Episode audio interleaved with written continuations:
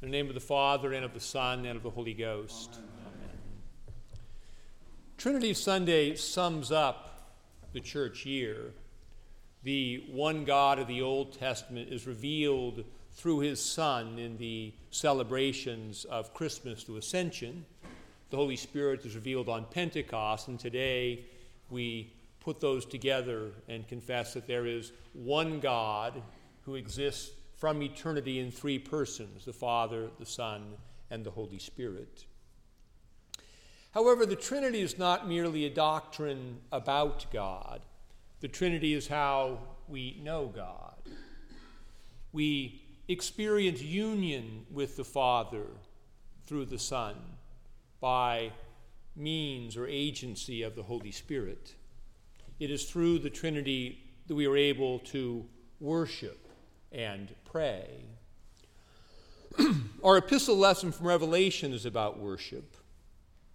Revelation sounds strange to our ears because it reveals truth through symbols and images.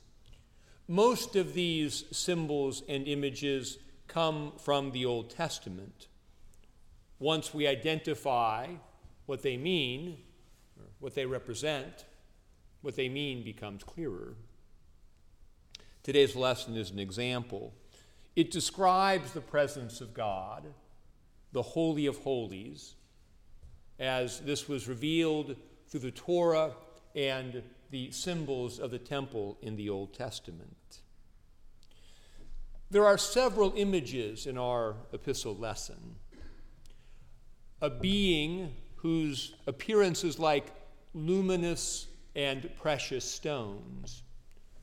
24 elders sitting on thrones and wearing crowns. A sea of glass, seven lamps of fire, and four strange looking living creatures. Each of these images is firmly rooted in the Old Testament. The luminous being is obviously God portrayed in this fashion because the Old Testament tells us that God is glorious but has no form. The 24 elders are the people of God, Israel. They offer worship, wear crowns, and sit on thrones. As Exodus 19:6 says, quote, or God made Israel to be a kingdom of priests and a holy nation. The Sea of Glass connects with the paved work of blue sapphire stone that Moses saw under the feet of God when he had a vision of God in Exodus. The seven lamps of fire correspond to the seven lamps or candles that burned in the temple. The living creatures are described in similar fashion in Ezekiel. They are the cherubim. The Old Testament tells us that in the temple, the Ark of the Covenant uh, sat between two images of cherubim whose wings overshadowed the ark. As the Old Testament says in a few places, God, quote, dwells between the cherubim. Thus, this scene in Revelation is the fulfillment of Israel's Old Testament worship, and it is the worship of the church. The 24 elders represent the vocation to which we have been restored in Christ. Man's original vocation was to be priest and king of the creation. We were supposed to take the creation God gave to us and offer it back to God in thanksgiving. And we were supposed to rule over that creation in justice and truth. This lofty vocation was lost through sin, but is restored to us through the redemption that God began in Israel and brought to completion in Christ. Thus the elders in Revelation praise the Lamb of God, saying, quote, You are worthy to take the scroll and to open its seals, for you were slain and have redeemed us to God by your blood. Out of every tribe and tongue and people and nation, and have made us kings and priests unto our God, and we shall reign on the earth. The offices of king and priest are closely connected. In Revelation, God's judgments come in response to the prayers of God's people. That is to say, we rule over the creation through prayer. In his book, For the Life of the World, Alexander Schmemann observes that when the first humans partook of the forbidden fruit, they partook of the one thing in all of creation that they could not offer back to God in thanksgiving, the one thing that could not be Eucharist. Being unfaithful priests, they lost their dominion. Humanity came to worship and serve the creation rather than being priest and lord over it. We became idolaters the exact opposite of what God intended for us. In this light, we can understand the paradox of the cross. When Christ fully offers himself to the Father, he is most fully king. As our Good Friday hymn says, quote, Our God is reigning from the tree. This explains the paradoxical saying of Jesus quote, For whoever desires to save his life will lose it, but whoever loses his life for my sake will find it.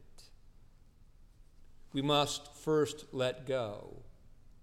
We must first offer the creation back to God before we will be able to rule over it. We must be faithful priests before we can be kings.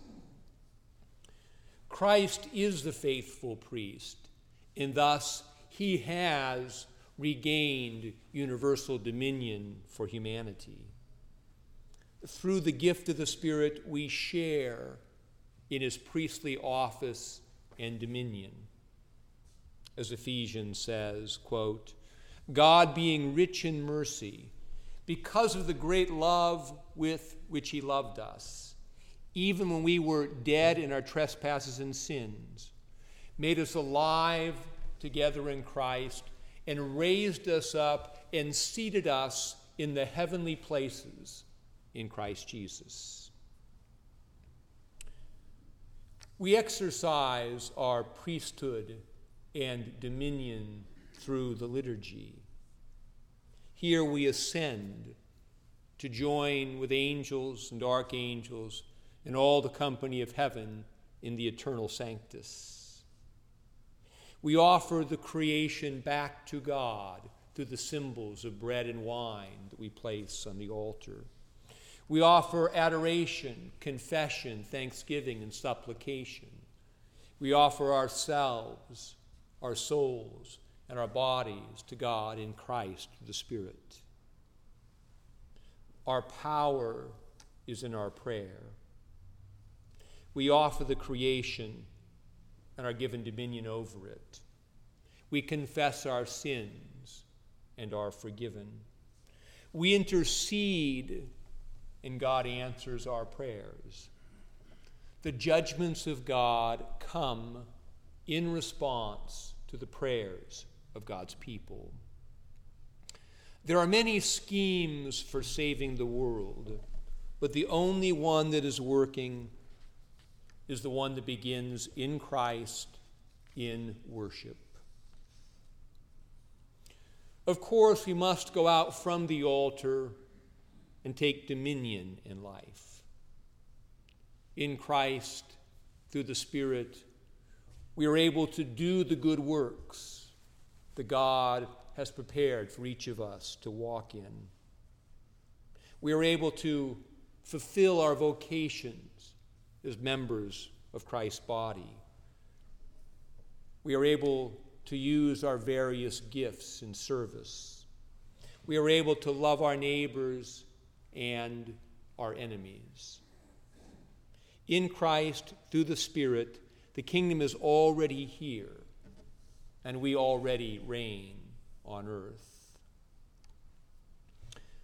On Trinity Sunday, we thank God for the revelation of Himself as three persons and one God. We thank God that we are now able to ascend to the Father through the Son in the Spirit. We thank God that being born again as sons and daughters of the Father, with the power of the Holy Spirit, we are restored to dominion over the creation. We now reign with Christ, for, as 1 Corinthians says, he must reign until he has put all enemies under his feet. And the last enemy that will be destroyed is death.